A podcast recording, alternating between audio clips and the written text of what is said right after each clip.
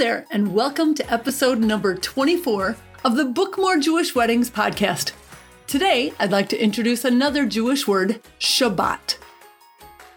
Everyone deserves a day of rest, and in the Jewish world, that day of rest is called Shabbat. The Jewish Shabbat begins on Friday at sunset and ends on Saturday when it gets dark. What would you do with a weekly day of rest? Listen to this podcast to help understand the rules of Shabbat and how they might impact your life or your business. As a Catholic farm girl in Minnesota, I certainly never expected to ever be the Jewish party maven. But 4,400 parties and 26 years later, I am indeed an expert at Jewish parties. I am fiercely committed to helping the best vendors book more parties in this amazing, lucrative, and incredibly loyal Jewish party market. Let's go!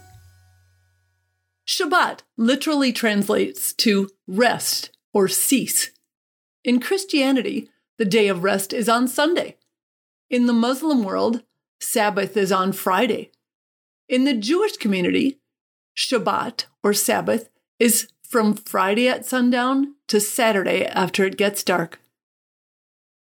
In Judaism, Shabbat is the most important of all Jewish holidays, so important that it happens each and every week the entire year long. Observant Jews believe that God has commanded them to rest on Shabbat. They believe that there should be no deliberate work done on Shabbat. Truly, it is a time of rest and restoration, not for work or business transactions. Perhaps you've heard the story of how God worked six days creating the earth and on the seventh day he rested? Well, that's the basis for Shabbat. And if God's important work could be set aside for a day of rest, surely your work is not too important to set aside just temporarily. On a Friday evening at any Jewish household, it's common to hear the greeting Shabbat Shalom, which literally means have a peaceful Sabbath, a peaceful rest. The appropriate response is Shabbat Shalom to you as well. When you're in a foreign country, the locals appreciate that you've taken the time to learn at least a little bit of the local language. It's the same with wishing someone a good Shabbos, even if you're not Jewish. Good Shabbos is an appropriate greeting anytime from Friday evening through Saturday evening. We've talked about how there is not a Jewish language. There is Hebrew and there is Yiddish. Well, in Hebrew, the day of rest is called Shabbat. S H A B B A T. In Yiddish, that day of rest is called Shabbos, S H A B B O S. They both mean the same thing. Throughout history, people had to work every single day just to eat. A weekly day of rest and leisure was only for the wealthy or for the ruling classes. Rabbis have argued over the centuries about what constitutes work and is therefore forbidden on Shabbat. Generally forbidden on Shabbat is anything to do with farming, cooking, sewing, construction, harvesting, or fires. Electricity is considered to be the same as fire and is therefore forbidden on Shabbat. In modern times, things get complicated. We now have Shabbos elevators, which continuously operate and stop automatically on each floor. We have Shabbos timers on our ovens so the ovens remain heated the entire Shabbos. Phones are technically electric and forbidden on Shabbat, but every synagogue has its own interpretation of the Torah, and the rabbi sets the local rules. Automobiles are either run by an internal combustion engine, which uses fire, or by electricity these days, which serves the same function as fire and is therefore prohibited on Shabbat. Also, cars would likely be used to move from a private domain to a public domain, and that is strictly forbidden on Shabbat. Perhaps you've witnessed Jewish families walking to services on a Saturday morning. They are likely walking because they are observant or Orthodox Jews. Some refer to them as Shomer Shabbos, those who follow all the rules of Shabbat.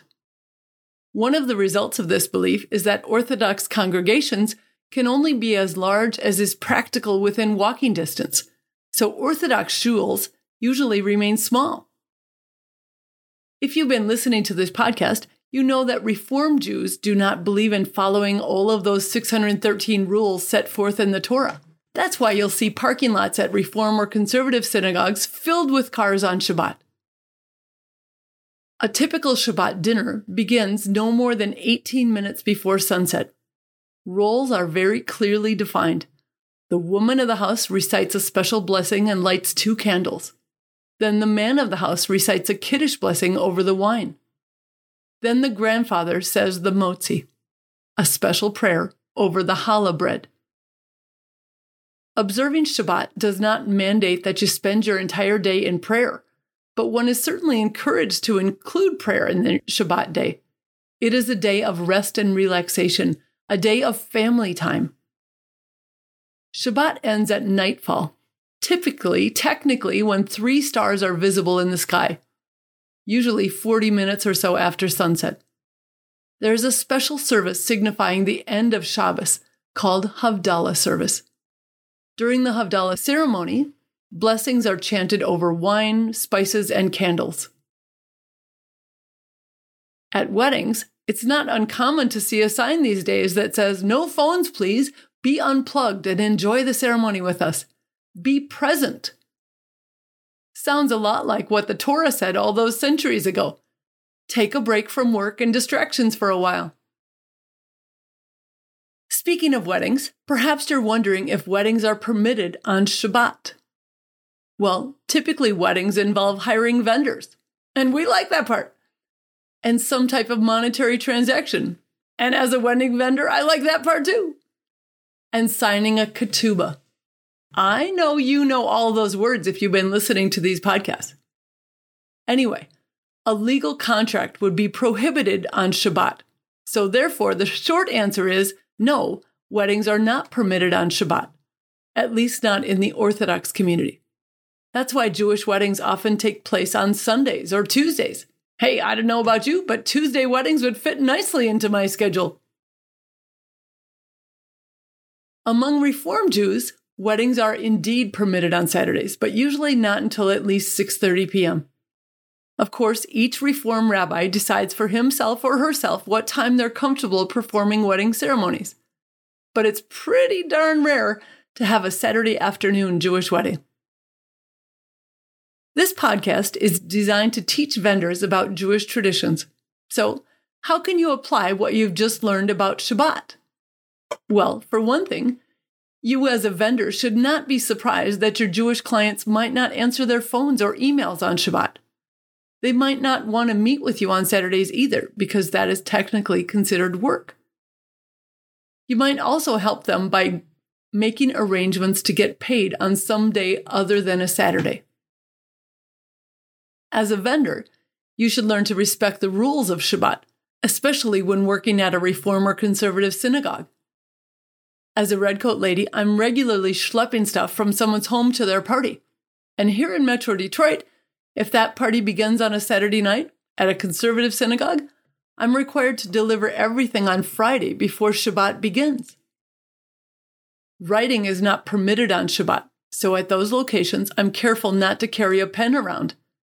Tearing paper is not permitted on Shabbat. Perhaps you've noticed that the toilet paper dispensers there are sort of like Kleenex boxes.